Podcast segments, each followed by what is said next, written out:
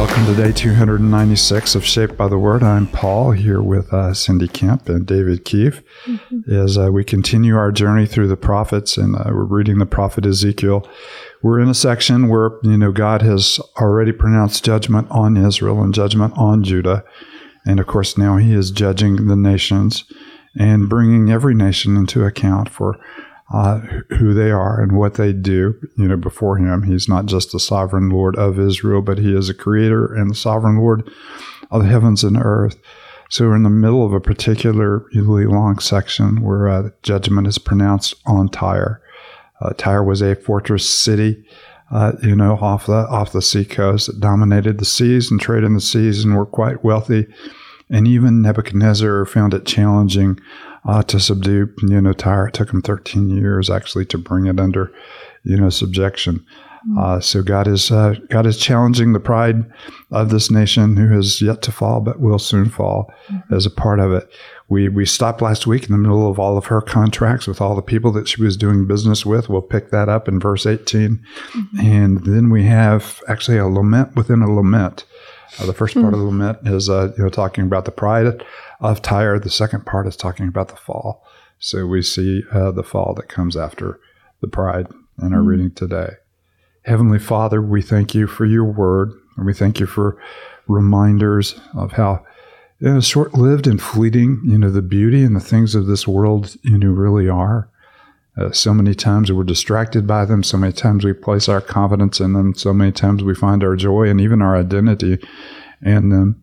Father, remind us of the far greater gift we have in you as the creator of heaven and earth, who has designed us for relationship with himself and has given us these good gifts uh, to deeply enjoy, to develop for his glory and, and the benefit of those around us. In your precious name we pray. Amen.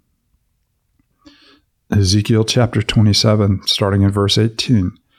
Uh, Damascus did business with you because of your many products and great wealth of goods. They offered wine from Helbon, wool from Zahar, and cask of wine from Izal in exchange for your wares, wrought iron, cassia, and calamus.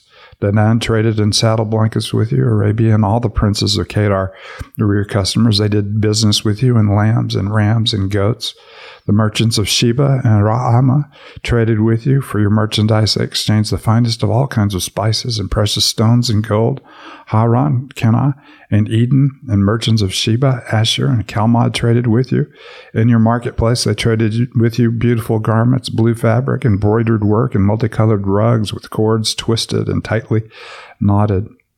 Ships of Tarshish serve as carriers for your wares. You are filled with heavy cargo as you sail to sea. Your oarsmen take you out to the high seas, but the east wind will break you to pieces far out at sea.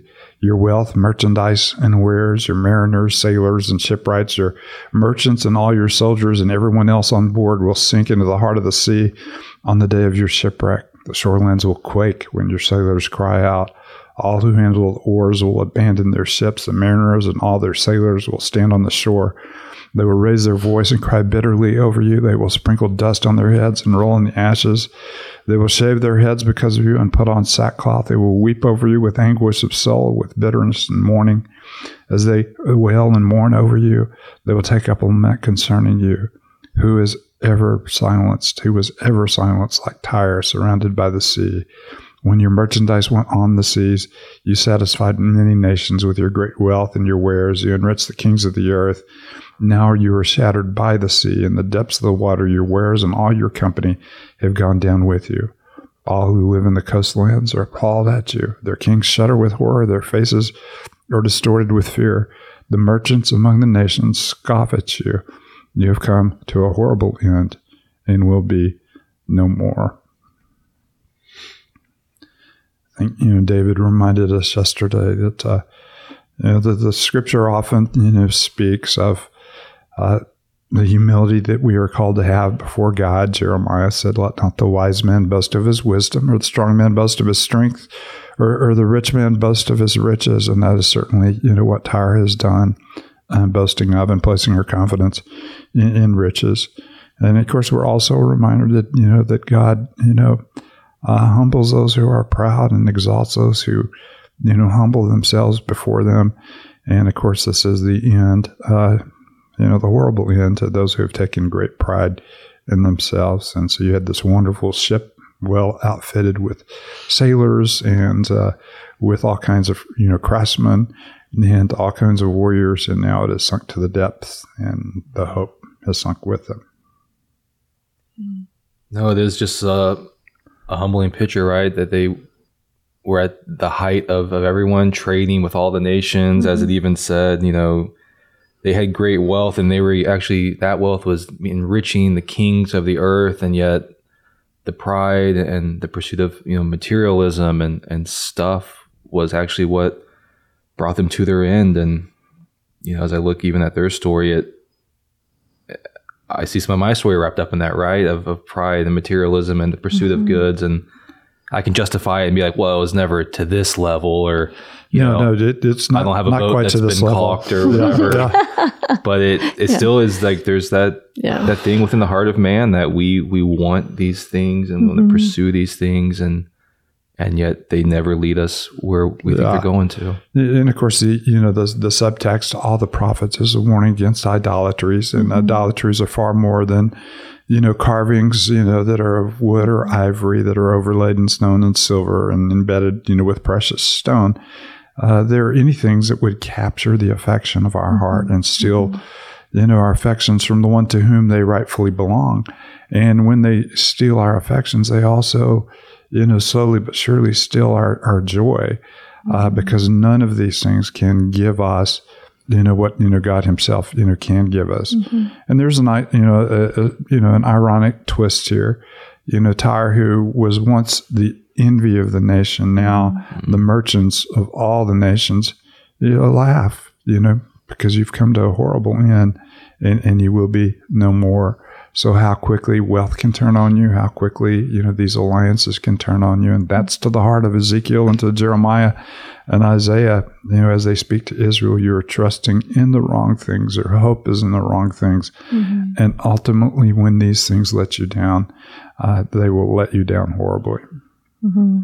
That seems to be just the constant, constant theme through the prophets is just the warning about the heart idolatry. And it's just like you said, Paul, um, like in verse 34, now you are shattered by the sea. And of course, that was where, you know, they felt like they had the, the domain or they felt like they were um, certainly ruling. And mm-hmm. now they're shattered by the very thing that they worshiped. And not unlike what, you know, idols do to us when we hang on to them to the very end. So. Yeah, and you have that new image you using, you know, using the image of a ship as representative of, you know, the nation of Tyre, that you were so loaded down that in the hour of your calamity, you know, mm-hmm. your your riches actually were a, a burden to mm-hmm. you, you know, uh, mm-hmm. and and part of and part of your ultimate you know, crash or the cause of your ultimate crash, and it came hurling to the bottoms of the sea. No, and we have that temptation too to even read about Tyre and read about the other nations who've been judged and and see them as a warning and understand them as a warning, but still be like, well, I mean, maybe someone else can learn a lesson from them, but there's not something for me mm-hmm. uh, to learn as as I look at at this because I can maybe balance it a little bit better, or, or you know, I can kind of do the Jesus thing and the the the pursuit of other things, and yeah, Jesus makes it so clear you can't serve you know, two masters, God and money. No, it, it's and, impossible, and but we still think we can some for some reason. And and, and of course, is. you know that goes back to the heart of Isaiah's, you know, critique. You're you're only going through the motions, you know, in your relationship with the Lord. You know, the things that you really love are the things that you cling on to and the things that you hold on to, and, and these have been exposed over and over again. You know, as we as we've moved, you know, as we've moved to the prophets, uh, we'll have a very interesting height of you know God's judgment on Tyre tomorrow as we see this thing taken to a completely different level, uh, where He sees a reflection of in the King of Tyre, not only of every one of us, uh, but of the ultimate fall of man, and maybe even something even more sinister as uh, we look beneath the surface. So we look forward to tomorrow for one of the most interesting passages in the Old Testament as we continue our journey through Ezekiel. Mm. Cindy, do you mind closing us with a word of prayer? No, don't mind.